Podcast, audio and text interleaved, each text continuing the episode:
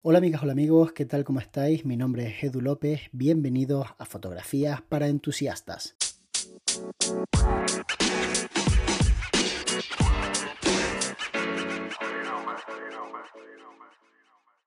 Kike me mandó un mensaje diciéndome cómo gestionas los por si acaso y explicaba que él iba a los eventos llevando doble cámara, un teleobjetivo por si acaso, etcétera, y bueno, pues que de alguna manera cómo lo gestiono yo porque obviamente hay que tener un límite, ¿no? No puedes llevar un duplicado de todo por si acaso, que te siga un coche por si acaso se te rompe el tuyo. Bueno, yo soy un tío que la verdad em, de alguna forma mido bastante bien el tema del riesgo, en el sentido de que siempre se me dio bien calcular eh, la cantidad de riesgo a la que estoy expuesto en relación al beneficio que me produce llevar esa doble copia, llevar ese, ese doble equipo. Entonces hay cosas en las que sí o sí apuesto, porque creo que el riesgo es bastante alto, sobre todo el perjuicio de que ocurra algo es bastante alto, y hay otras en las que, bueno, pues no. Entonces os voy a explicar en un evento qué cosas me llevo duplicadas y cuáles no. Lo primero, no me llevo duplicada la ropa, o sea, no llevo una camisa extra ni un pantalón extra. Y diréis, bueno, ¿y por qué deberías llevarlo? Bueno, pues se me han roto trajes, me he agachado y se me ha roto el pantalón y he estado el resto de la boda enseñándole mis calzoncillos a todo el que quisiera verlos. Pero tampoco creo que sea algo tan grave. O sea, cuando alguien me decía, oye, se te ve el culo, pues yo me reía y le decía, sí, se me rompió hace un rato el traje, agachándome para hacer una foto. Y no pasó nada. Nadie me miró mal, ni al revés. La gente se rió, le hizo gracia y ya, no pasa nada. En aquel momento me planteé decir, a lo mejor debería llevar una muda en el coche. Pero después pensé, ¿para qué? O sea, ¿cuántos años llevo haciendo bodas? ¿Cuántas veces se me ha roto un pantalón? ¿O cuántas veces he tenido un problema con la ropa? Pues he tenido un problema una vez en 12, 13 años, con lo cual no creo que el porcentaje sea tan alto como para, para llevar otra cosa, ¿no? Con respecto a los equipos es ligeramente distinto porque no sabes cuándo se te va a romper o no.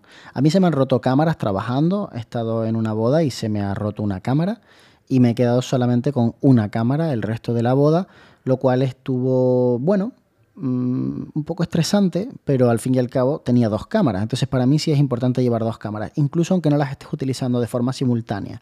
Entonces yo te recomendaría que siempre llevaras dos cámaras, aunque la segunda cámara sea mucho peor. Se trata de terminar el evento, no se trata de terminarlo en las mismas condiciones.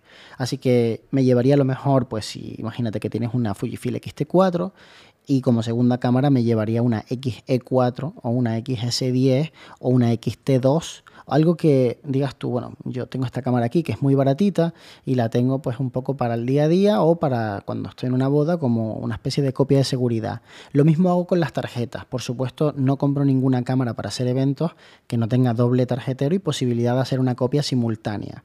Por cierto, para los filmmakers tenéis que saber que Fujifilm te permite en la última versión en la XT4, hacer copia de seguridad de los vídeos también, no solamente de las fotografías, algo que no ocurre en muchas otras marcas, en donde solamente puedes guardar en una tarjeta. El problema de guardar en una tarjeta es que cuando te das cuenta es demasiado tarde. Cuando ves que has cometido un error, que el archivo está corrupto o que ha habido algún problema con la tarjeta, ya no hay vuelta atrás. Así como romper una cámara, lo más que va a ser es que pierdas a lo mejor 5 o 10 minutos de fotografías, que tampoco es tan grave dentro de una boda, bueno, depende de qué 10 minutos, ¿no? Pero tampoco es algo que tendrías que tener muy mala suerte para que justamente se te rompa en el momento en el que se están dando los anillos en la iglesia, en donde están eh, dándose el beso, la salida, la familia. En esos 10 minutos, 15 minutos sería muy mala suerte.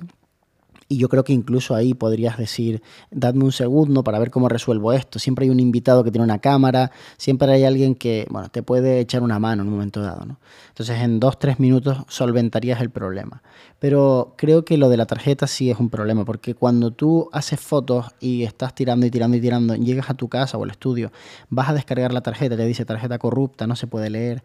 Uf, amigo, amigo, eh, no te veas en esa jamás yo me he visto en una situación parecida y te puedo asegurar que te da una bajona física y mental al punto de marearte, marearte que te da una blanca como, como en tus peores momentos de adolescente fumándote un cartucho y quedándote mirando para las estrellas. O sea, algo que no te recomiendo. Entonces, yo quiero vivir tranquilo, me compro cámaras que tienen posibilidad de hacer copia de seguridad. Oye, si fallan las dos tarjetas, vaya, pues mira, mm, tendré que ver ¿Qué ha ocurrido? Tendré que buscar soluciones en ese supuesto, pero la verdad es que las probabilidades son mínimas.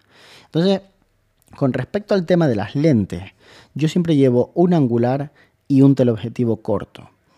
El hecho de que el teleobjetivo sea corto atiende a la razón de que en el peor de los casos casi podría ser el 80-90% de la boda con un teleobjetivo corto. Por ejemplo, tener un 50-70 milímetros en full frame es una lente con la que casi puedes hacerlo todo. ¿Es la ideal? Ni mucho menos, no es la ideal, pero casi puedo hacerlo todo. Y lo mismo ocurre con el 23 milímetros de Fuji, que equivale en full frame a un 35 milímetros. Si tú llevas un 35 milímetros a la boda, Tú puedes hacer una boda entera con un 35 milímetros sin ningún tipo de problema. Puedes hacer los preparativos, la ceremonia, la salida, los grupos, los retratos, la fiesta, el cóctel, los detalles de decoración. Lo puedes hacer absolutamente todo. Entonces yo llevo ese 23 y en el peor de los casos, si alguna vez se me fastidia, eh, pues hay veces que llevo un 16 que equivale en full frame a un 24 milímetros. Con esas dos lentes tengo más que suficiente para cubrir eh, todo lo que serían los angulares. También puedo hacer, por supuesto, la boda con un 24 milímetros. ¿Es lo ideal? Una vez más, no. ¿Se puede hacer la boda? Se puede hacer sin ningún tipo de problema.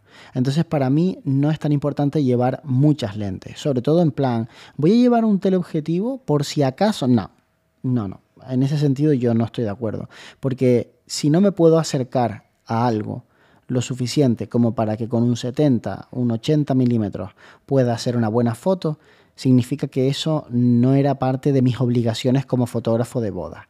Yo como fotógrafo de bodas pacto con la pareja una posición privilegiada en todos los momentos del enlace para poder desarrollar mi trabajo. No tengo límites, me puedo colocar donde me dé la gana. Hay veces que esto se ve un poquito más afectado y limitado pues por las normas del lugar en el que estás. Por ejemplo, si estás en una iglesia, hay veces que dentro de la propia iglesia no te permiten ponerte delante de la pareja, como es lógico y normal. Es un templo, está ocurriendo algo que trasciende incluso a la humanidad, que es una conexión con Dios y por tanto, ¿quién coño eres tú con tu cámara para ponerte aquí en medio a montar el pifostio?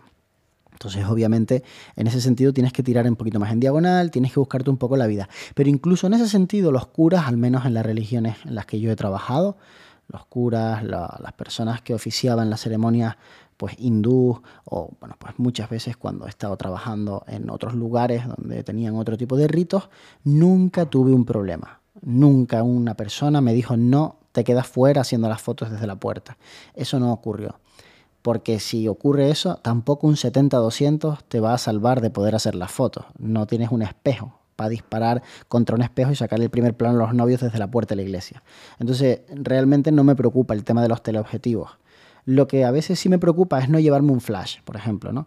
Entonces, hay momentos en los que piensas, vaya, si tuviese un flash, la verdad es que este momento lo resolvería mejor. Sin uno, aquí no puedo hacer nada más que lo que estoy haciendo. Entonces, eh, cuando eso ocurre, pues es cuando piensas, pues tengo que llevar siempre un flash. Pero no es verdad, porque no siempre llevo un flash.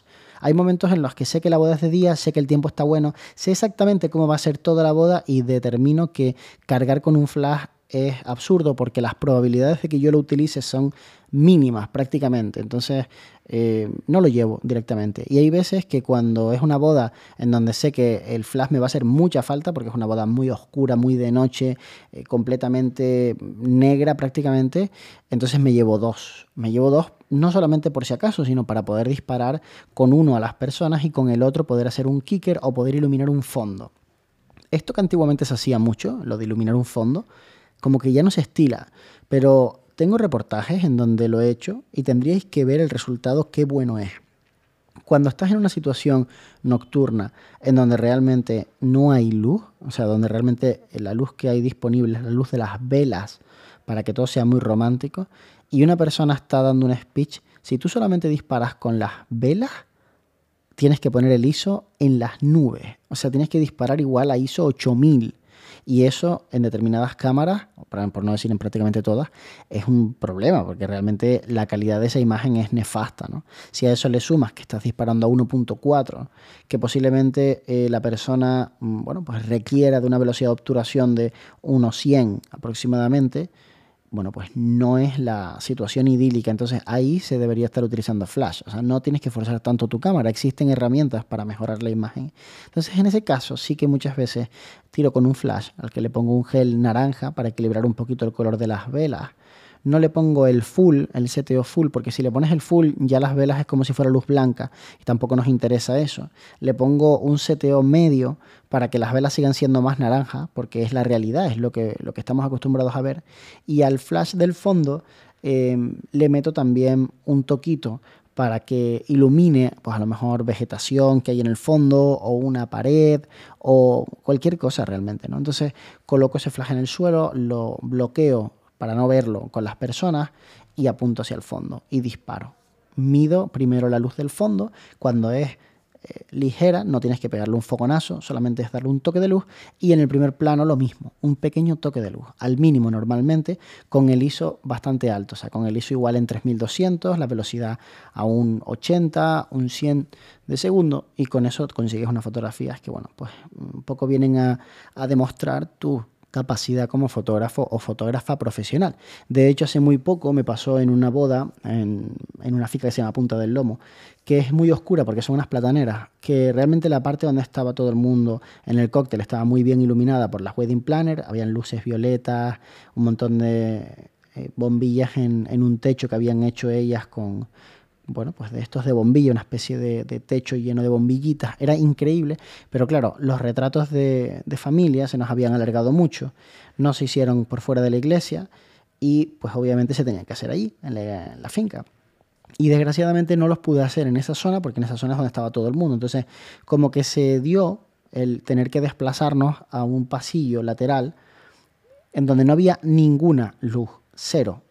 Afortunadamente yo tenía dos profotos de la serie A, me había llevado el adaptador y me había llevado el Octa, cosa que hago con frecuencia, aunque deje en el coche. Entonces sacamos el Octa con el boom y Carlos puso el Octa por encima de la cámara, un poquito más cerca de ellos, donde yo no lo veía, y gracias a esa luz de Octa tan agradable y bonita, los retratos nos quedaron pues fantásticos, geniales. Entonces yo noté en un momento dado cómo el novio miraba todo aquello como diciendo, qué bueno que contraté un tío que controla de esto y me está haciendo unas fotos de puta madre de familia, porque en otra situación la persona lo que hubiera hecho es coger un flash, ponerlo encima de la cámara y fogonazo, y la luz no es la misma. Por mucho que nosotros queramos verlo igual, la comodidad a veces va en tu contra. Entonces, en este sentido, a veces sí que llevo dos flashes. Lo que no suelo llevar son dos objetivos de cada, de cada tipo y tampoco suelo llevarme pues eh, dos personas para trabajar por si acaso uno se enferma, lo hago más por el hecho de que me siento muy cómodo trabajando con otra persona y que me eche una mano, me he acostumbrado y el coste que me supone es completamente asumible. Entonces para mí no solamente le estás dando trabajo a una persona, a un ser humano, que también tiene ganas de hacer fotos, que también tiene ganas de estar allí, sino que creas equipo y al final hay muchas situaciones, muchas más de las que parece, en donde dos son mejores que uno. Por ejemplo, en el momento en el que estás haciendo los preparativos de la novia y el novio se empieza a preparar, no te tienes que ir de la habitación de la novia. ¿Te puedes ir? Claro que te puedes ir. Yo lo hice durante como ocho años o siete años, pero la realidad es que es un estrés extra que estás sufriendo y puedes quitártelo. Mandas a la otra persona a hacer los preparativos del novio, la primera vez no quedarán increíbles, la segunda tampoco, pero poco a poco va mejorando, le vas corrigiendo y al final es capaz de hacerlo, tampoco es tan difícil. Después ocurre algo parecido con la ceremonia, en donde tú puedes coger a una persona como tu second y decirle, oye, quédate haciendo los primeros planos de los novios, que yo me voy a poner a hacer la parte más creativa y artística, o al revés, quédate tú eh, en el fondo de la iglesia haciendo los planos generales, sube arriba a donde está tocando el grupo o donde está tocando, eh, está cantando la solista y yo me quedo aquí. Entonces, esas fotografías también tienen bastante valor. Y si no tienes una segunda persona, tienes que correr mucho. ¿Y se puede hacer? Sí, se puede hacer. Pero basta que te equivoques una vez y estés en el fondo y de repente empieza a pasar algo delante para que tengas que seguir corriendo. Entonces, bueno, es, son ventajas. Entonces, para mí, salida de la iglesia, cóctel. Hay un montón de momentos en donde yo antes perdía esas fotos. Por ejemplo, una clásica es la del cóctel, ¿no? Eh, es que tengo que hacerle los retratos a los novios. Pero si no voy al cóctel y hago toda la decoración y todo el cóctel, no la voy a tener, porque cuando yo vuelva con los novios, ya la gente se comió la mitad de las mesas que hay puestas, la mitad de las estaciones. Entonces dice, bueno, pero hazlo justo antes de los retratos. Ya, pero es que justamente antes de los retratos a veces no están terminadas esas mesas, las están terminando de colocar. El del jamón no tiene nada cortado, la pata está entera. Entonces, tener un second es muy bueno en muchos momentos. Momentos de la fiesta donde agarra un flash y te lo pone de contra y se va moviendo como si fuera un trípode móvil para siempre estar en contra tuya y darles un kicker a la pareja. Hay muchos momentos en los que un second merece la pena. Entonces yo no lo veo tanto como llevo una segunda persona por si acaso a mí me pasa algo, me doblo un tobillo, me da una reacción alérgica, lo que sea, sino que lo veo más como un compañero con el que, bueno, pues he hecho un día agradable, me lo paso bien y, creo un contenido que, que yo considero que es de calidad. En lo demás, trato de pensar en que, al menos donde yo vivo, no hay tanta distancia desde el lugar donde se celebran las bodas a mi casa. En el peor de los casos hay dos horas de diferencia, o sea, una hora para llegar a mi casa y una hora para volver a la ceremonia, a la boda, lo que sea.